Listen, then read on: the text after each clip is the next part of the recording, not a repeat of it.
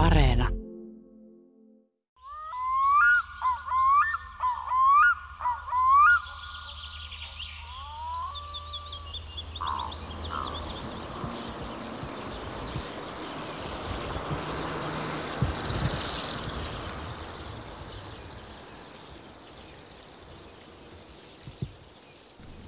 Englantilainen luonnontutkija John Wally vietti Muoniossa vain muutamia vuosia 1800-luvulla. Miten ihmeessä hän sitten on päässyt tälle legendaaristen lintututkijoiden listalle? Mies, jolle on Englannissa muistolaatta, jossa lukee komeasti luonnontieteilijä ja matkailija, joka toi ensimmäisenä Englantiin uivelon, tilhen ja jänkäsirjäisen munat. Nyt hypätään ajassa 1850-luvulle seikkailujen ja löytöretkien maailmaan, jolloin munien keräily oli vielä aivan ok ja ihailtavaa urheaa tiedonkeruuta. Aika, jolloin ei tiedetty vielä esimerkiksi sitä, missä tilhet pesivät. Se oli itse asiassa satojen vuosien ajan suuri mysteeri, eräs niistä, joita John Bolly halusi selvittää, ja jonka takia hän päätyi muonioon, lumosi paikalliset, sai aikaan jopa jonkinlaisen John Wally-ilmiön, ja opetti ihmisille linnuista siinä määrin, että kun alueella retkeili sitten kymmenen vuotta myöhemmin porukka luonnontutkijoita, niin he hämmästyivät paikallisten lintutiedon tasosta. Dosentti Torsten Schämberg on luonnontieteellisen keskusmuseon entinen intendentti ja toimii pitkään Krygerin perustaman ainutlaatuisen munamuseon hoitajana. Hän on siis loistava juttukaveri, kun alamme jutella tästä Muonion munaherrasta. No John Wally, hän, hän syntyi 1823 Englannissa, Derbyshireissä, Matlock-nimisessä paikassa vauraaseen perheeseen ja, ja, ja sukuun.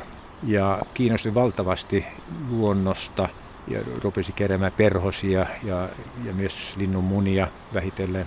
Ja matkusti myös ulkomaille. Hänellä oli juuri siihen mahdollis- taloudellisia mahdollisuuksia ja, ja oli kova maastomies, todella kova maastomies. Ja muun muassa kun hän nuorena lähti Sveitsiin, niin, niin hän, hän, hän kiipesi Mont Blancin huippuun, joka siihen aikaan ei ollut ihan, ihan helppo asia. Ja innokas, innovatiivinen, että me saa, saa semmoisen kuvan että myös humoristisesta kaverista, äärimmäisen hie, hyvä tarkkailija ja luotti näkemäänsä, mutta py, ja pystyi siis se, seuraamaan lintujen elämää ja eleitä ja myös saamaan ne, ne hienosti paperille. Sillä tavalla hän pystyi siis jakamaan sitä tietoa, jonka hän, hän kävi hakemassa, olipa se sitten Lapista tai Islannista tai Färsaarelta tai Marokosta tai, tai, tai, tai Saksasta ja näin Ruotsista, niin että hän sillä tavalla niin hän, hän oli hy, hyvä rekisteröijä, dokumentoija. Hän syntyi Englannissa. Miten hän sitten päätyi Suomeen?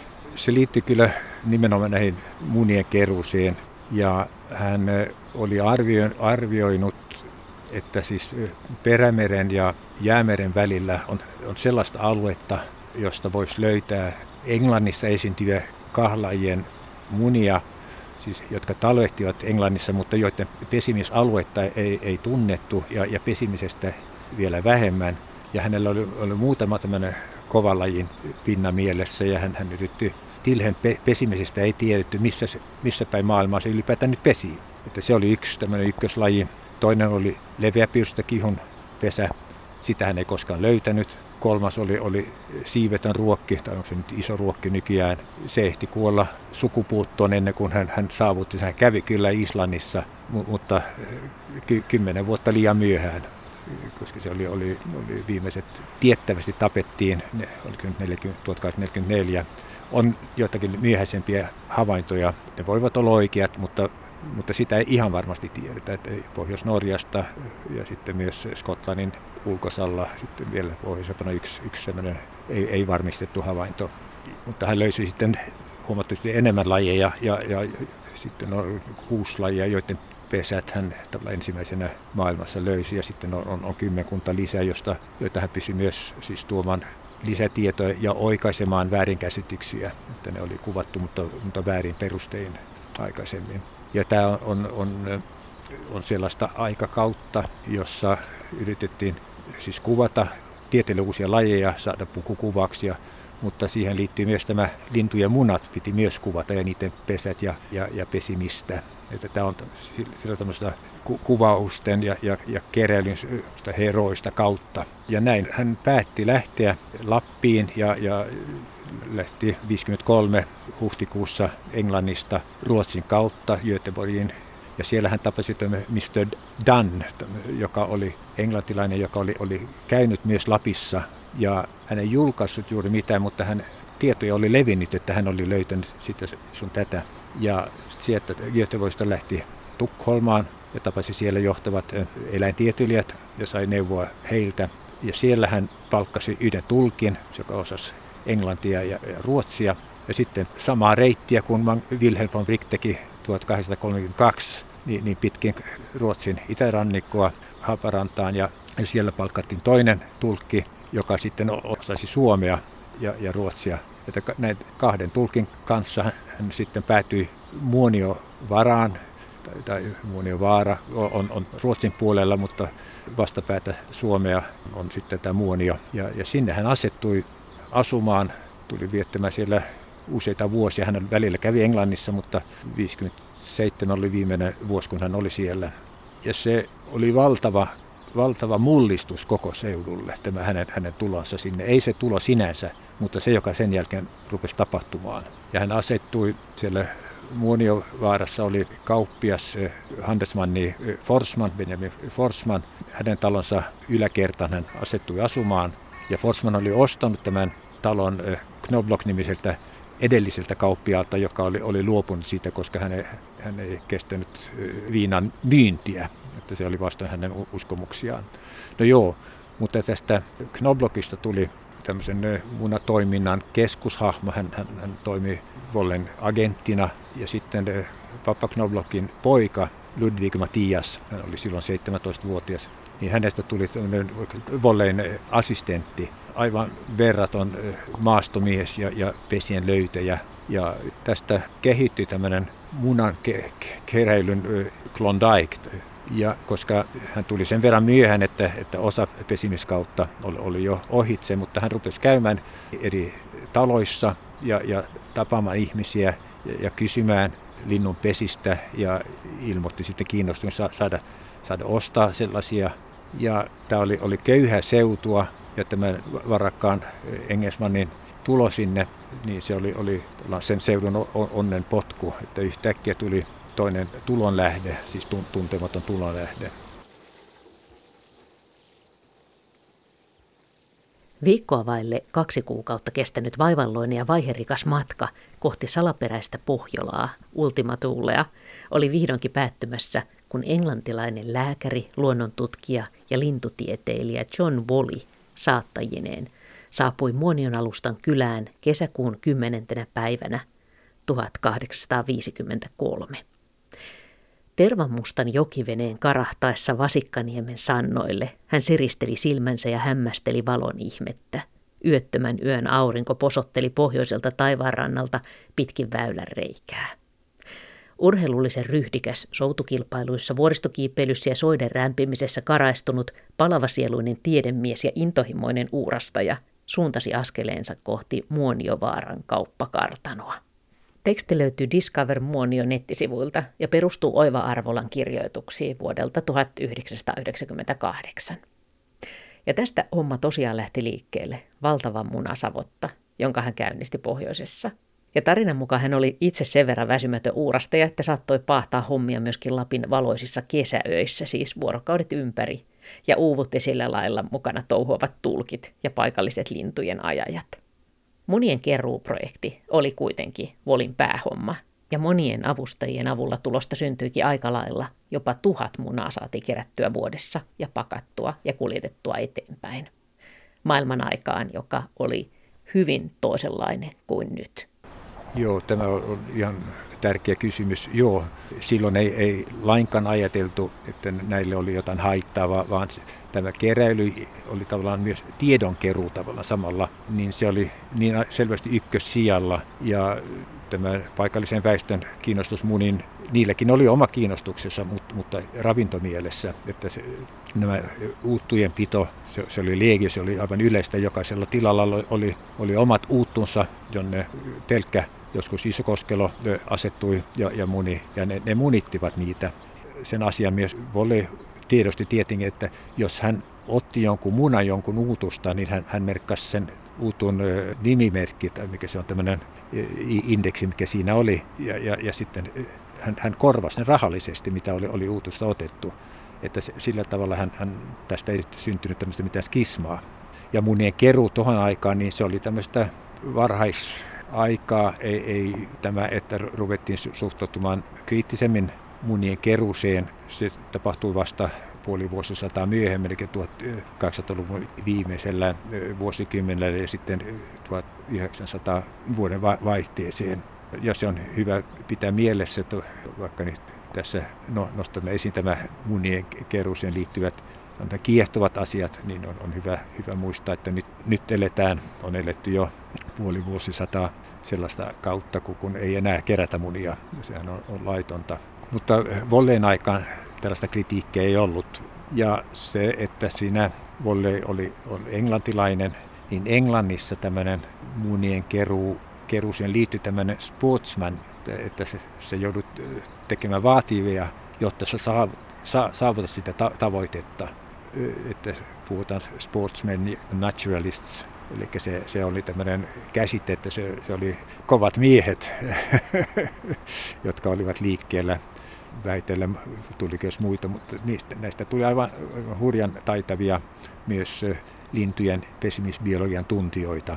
Että se oli A, haasteellista löytää ne pesät, B, ensiksi hakeutua myös vaikeisiin paikkoihin, ja, ja C sitten, että sä tavoitat sen pesän, jos se on jossain korkeassa puussa tai, tai jos se on, on, on, on jyrkässä kalliorinteessä, johon tarvitset köyttä ja, ja, ja kaiken karvasta jotta sä pääset siihen, siihen tavoitteeseen, että sä saat tuon aarteen.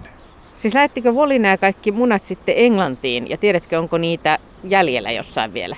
Tämä, mainitsin tästä isä Knoblogista, että hän, hänestä tuli tämmöinen Vollein agentti, että ihmiset toimittivat hänelle munia ja, ja hän maksoi niistä Vollein puolesta. Ja nämä munat lähetettiin erissä Englantiin pakattiin hyvin ja meni ensiksi veneellä pitkin niitä jokia alas Haaparantaan ja siellä eteenpäin Englantiin. Ja siinä oli Vollen hyvä ystävä, professori Alfred Newton, niin hän, joka oli myös munien keräjä ja myös eläintieteilijä, niin hän, hän otti ne vastaan ja jotkut toimitettiin sitten huutokaupattavaksi. Mr. Stevensin hu- huutokaupat oli tämmöinen kuuluisa instituutti. Ja, ja tunnetaan, että jaksolla 1854-64, niin ainakin yhdeksän tämmöistä linnunmuna huutokauppaa, jossa oli volleen munia, oli sillä tarjolla, oli näitä slotteja. Ja nämä, nämä juuri Lapista tuodut munat, nehän oli, olivat todella kovissa hinnoissa, koska ne oli niin haluttuja. Tämä on oikeastaan hämmästyttävää, että tässä puhutaan muutamasta vuodesta, kun hän tuli Suomeen, jotka hän ehti toimia siellä Muonion seudulla – ja silti hänen merkityksensä on näin iso, että hänet nostetaan nyt tähän lintutieteen merkkihenkilöihin. Hänen on täytynyt olla myös hyvin erikoinen persona varmaan, että hän on saanut niin paikalliset innostumaan tähän hommaan. Vai mitä ajattelet? Se, se kuva minulla on, että hän hyvin sosiaalinen, siis määrätietoinen kyllä sosiaalinen, mutta hän oli, hän oli myös tämmöinen monipuolinen. Hän ei ole pelkästään, vaikka, vaikka munat ja, ja lintujen pesiminen oli nyt se se varsinainen kiihöke lähteä Lappiin, niin kerran näillä palumatkoilla tai matkalla Lappiin näillä välivuosina, niin kun hän, hän tuli Tukholmaan, niin, niin professori Reetsius oli juuri lähdössä Kristianiaan tieteelliselle kongressille. Hän pyysi Vollen mukaan ja, ja, ja siellä, siellä Volle piti kolme esitelmää ihan extempore. Toinen oli, oli peurasta ja toinen oli, oli, oli tunturisopulista jossa mu, muualla hän on ollut jossain ilmastotieteellisessä kongressissa ja, ja, ja julkaissut pari juttua lumihiutaleista ja niiden struktuurista. että hän, hän oli siis todella monilahjakas ja oli intohimoinen poron ajaja ja, ja sillä hän lähti ristin rastin sillä Pohjoiskalottia. Hän kävi myös Vaadseessa ja Vaardeessa ja, ja Tromsassa ja käväisi Inarijärvellä. Mutta sitten hän, ja hänellä oli, sai välittömästi kontaktia siis sen ajan huipputieteilijöihin, että siinä ei ollut minkälaista kynnystä. Että Alfred Newton, hän, hän tuli, tuli kerran myös Lappiin Norjan kautta ja, ja yhdessä ne retkeilivät ja Newtonkin kävi siinä muoniossa. Ja yksi seikka voisi mainita, että hän oli silloin, kun hän ensimmäisen kerran tuli, kun Volle tuli ensimmäisen kerran Muoniovaaraan, niin hänellä oli kaksi tulkkia. Ja sehän oli hyvin työlästä, kun, kun ne, ne piti hakea pesiä ja, ja hakea Nevalla, e, niin, niin hän, hän palkkasi koko kylän väestö ja niille köysi välissä ja meni rinta rinnan ja, ja aina kun joku lintu lähti lähti lentoon, niin, niin Volli kutsuttiin paikalle ja, ja kuvaamaan ja, ja tekemään muistipanoja ja keräämään ne homma. Sitten se homma jatkoi. Mutta hän, hän kyllä voivotteli siitä, että kyllä oli, oli hidasta, kun yritin pitää ne, ne, ne kurissa, nämä rivet kurissa ja, ja, ja järjestyksessä. Ja ensin mun piti puhua englantia ja, ja toinen tulkki käänsi ruotsiksi ja, ja sitten seuraava tulkki käänsi sen suomeksi. Ja että siinä se tapa hävi kavalalla viiveellä. Mutta miten ollakaan, kun hän talvetti siellä, niin hän opetteli suomea ja myös ruotsia. Että hänelle, ja se meni niin, että hänellä oli kaksi englanninkielinen uusi testamentti ja suomenkielinen uusi testamentti. Ja se oli hänen aapisensa. että jos on kova tahto, niin, niin silloin se tahto ja mielenkiinto, se voittaa ne, ne vaikeudet. Niin siis yksi hänen merkityksensä on myös se, että hän opetteli paikallisille lintutietoa, eikö niin? Todella, ja, ja siitähän meillä on myös erinomainen todistaja. 1867 niin tapahtui tämä, kun professori Anto Leikola on kutsunut neljän Jussin, Jussin matka, eli neljä Juhan nimistä kaveria, Juhan Axel Palmeen, Jon Saalberg, Norlin ja, ja Mela itse asiassa, silloin oli vielä Malmberg. Ja ne lähtivät hyönteisiä keräämään, mutta tämä 67, 67, 68, sehän oli nämä varsinaiset nälkävuodet Suomessa – ja, ja tämä kevät jatkoi, tai oikeastaan talvikevät jatkui pitkälle kesäkuulle, että, että hyönteismielessä ei ollut mitään kerättävää. Että sen takia ne rupes, nämä Salve ja, ja, ja Palmeen rupesi keskittymään lintuihin. Ja ne keräs lintuja, siis ampuivat lintujen museotarkoituksiin ja keräs myös munia. Ja ne ihmettelivät suuresti, miten on mahdollista, että tällä seudulla niin, niin paikallisväestö on niin osaava, ne tuntevat lintunsa nimeltään ja miten ne pesivät ja näin. Ja silloin se oli ensimmäistä kertaa, kun Palmeen loi kontaktia tähän John Wallin, Wallin-ilmiöön.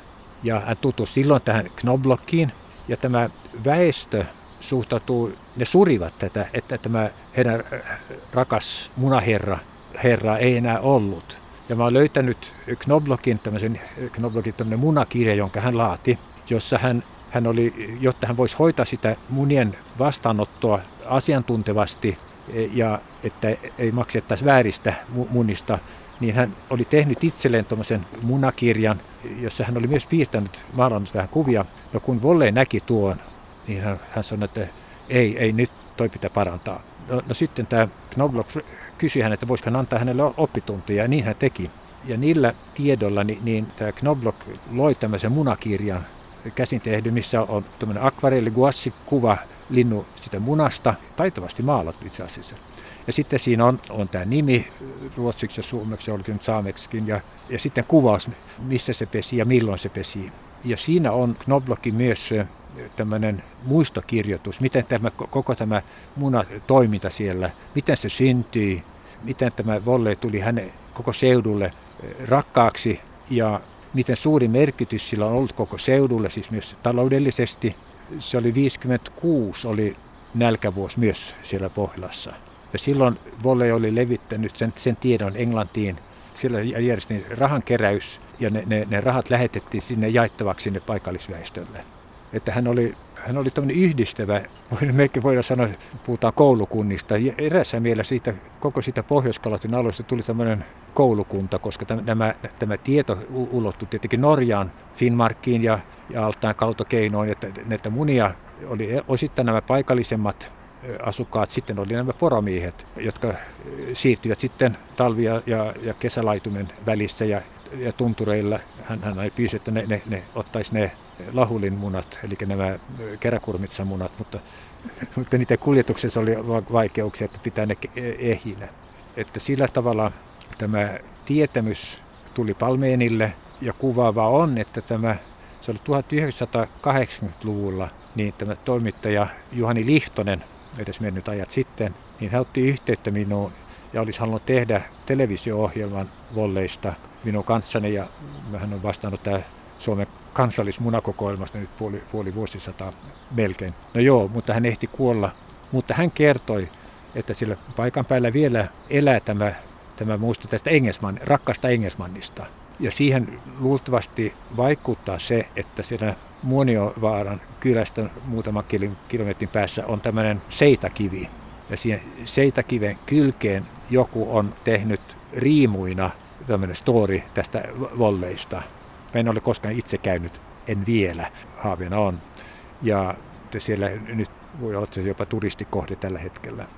Myös hän haudattiin Englantiin ja, ja siinä on tietenkin hauta, hautakivi, kivessä on joku teksti. Mutta sitten on, on myös muistolaatta, jossa aika harvakait on, on saanut tämmöisen kiven hakattu, että sanotaan näin, naturalist and traveler who brought for the first time into England the eggs of the snew, boxwing and broadbill sandpiper, eli uivelo, tilhi ja jänkäsirri. että hän edelleen voi sanoa, että kyllä siis hän keskuudessamme elää, hänen muistonsa elää, hänen, hänen panoksensa elää, ja nimenomaan näistä Lapin vuosista. Sitä enemmän kun ajattelet, että sitä enemmän se on todella mer- merkittävä, merkillinen ja, ja siitä pitää, pitää elävänä tämmöinen muisto.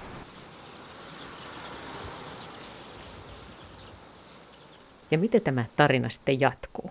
Kun John Wally saapui Muoniovaaraan, hän oli kolmekymppinen ja palatessaan Englantiin vain muutaman vuoden vanhempi.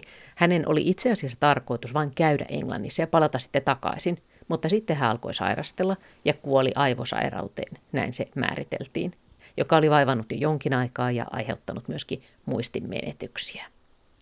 Niin että kuollessaan hän oli vasta 36-vuotias, siis varsin parhaassa iässä ja täysin kesken tutkijan uran.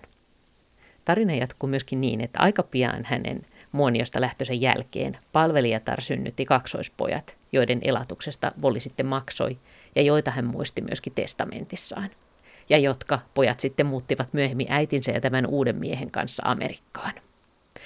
Munakokoelmansa ja muistiinpanonsa Voli testamenttasi ystävälleen Alfred Newtonille, joka olikin aikamoinen ystävä, koska häneltä kului sitten lähes koko loppuelämä, noin 50 vuotta, ennen kuin koko aineisto, 6076 munaa, oli lajiteltu ja järjestetty.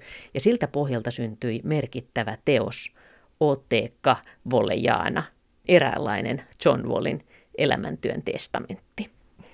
Niin, että aika paljon hän kyllä ehtikin lyhyessä elämässään, vaikka sitten toisaalta joitain unelmia jäi toteutumatta, kuten siivettömän ruokin munan löytäminen. Ja jälkikäteen ajateltuna varmaankin hyvä niin. Mutta entä sitten se paljon tavallisempi lintu, joka sekin oli John Wallin aikaan myyttisen tuntuinen, siis tilhi, jonka pesinnästä ei tiedetty oikein mitään. Surullista kyllä, niin Volle itse ei löytänyt, ollut mukana löytämässä, vaan hän sai sen, hän sai sen tiedon, muistaakseni kun olikohan nyt Haaparannassa, Haaparassa tai Tukholmassa, että semmoinen oli löytynyt sitten, tämä tapahtui 56 ja se oli 11.6.56 ja se oli Muoniosta noin, se oli Kyrössä, eli siitä itään. Ludwig Matthias Knobloch oli, oli, oli mukana, oli todettu lintuja sillä seudulla ja tämä Ludwig oli, oli kyllä ilmoittanut tälle paikallishakijoille, että nyt, nyt haetaan, kunnes se löytyy, että ympäri vuorokauden. Ja, ja, ja, ja sitten semmoinen, semmoinen pesä sitten löytyi ja, ja se oli todella sensaatio. Ja tieto saavutti Volli kirjeitse ja Volli, Volli piti esitelmä tästä sitten Lontoossa.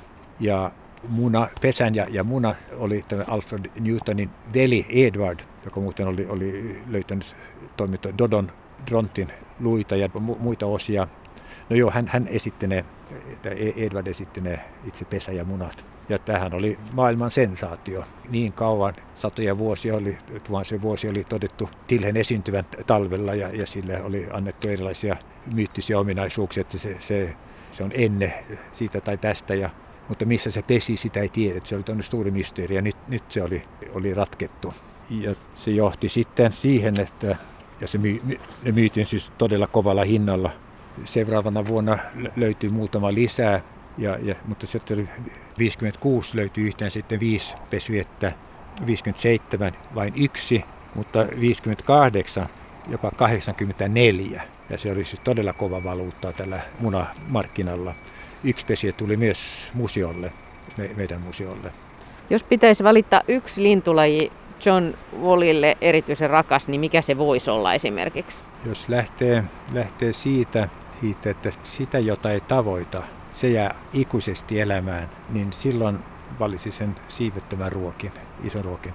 Hän osti kyllä, hän, hän kokoelmassa on yhteensä muistakin seitsemän isoruokin munaa, tai ainakin muutama, mutta sitähän se jäi unelmaksi tämä, mutta tietenkin kun ehkä nyt kun se, se on kuollut sukupuuttoon, ehkä se on liian karua, karua että oli, tämä, tämä tilhi tietenkin on.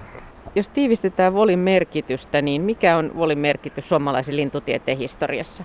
No hän on kyllä avannut, lisännyt merkitsevästi siis tuntematon Lappi ja Pohjois-Kalotin linnustoa toiminnallaan, että tietoisuuteen myös kansainvälisesti. Sitten hän, hän, hän oli kyllä mukana luomassa munien keruun buumia olipa sitten hyvä tai huono, mutta joka tapauksessa munakauppiaiden toiminta, se, se alkoi oikeastaan Lapissa juuri hänen toiminnasta ja jatkoi, se sai jatkajia 1900-luvulle asti, ja josta tuli niin jopa sitten ongelmia voidaan sanoa. Mutta myös ihan siis tämän uuden tiedon muodossa, et, etenkin juuri näiden pohjoisten kahlajien osalta. Siinähän mielestäni teki ihan, ihan merkittävää panosta siihen aikaan, kun tiedettiin niin vähän. Mikä hetki, Torsten Schämberi, sun mielestä olisi ollut hieno kokea, jos pääsisit näkemään jotain hetkiä tämän Volin elämästä? Se oli onpa vaikea kysymys, koska se koko, koko tämä hänen toimintansa siellä Lapissa, niin, niin tunnistan niin paljon omasta nuoruudestani, intensiivinen retkeily, kun, kun olen itse myös rengasta ja aloittanut rengastuksen sillä, että hakenut pesiä, niin, niin siitä, että hakepesää, niin siinä saat haet aarretta, koska siinä pesässä on ne munat. Muna sinänsä on, siinä on suuret kauneusarvonsa kiehtoo, mutta myös tämä, se on täynnä elämää ja siinä on oma mystiikkansa tavallaan ainakin nuorelle kaverille. Tästä munasta siis syntyi poikainen. Pesä vaali sitä elämää ja elämän syntyä niin minun on vaikea sillä tavalla koko volley kiehtoo. Luulen, että se saa olla, olla nyt mun vastaukseni.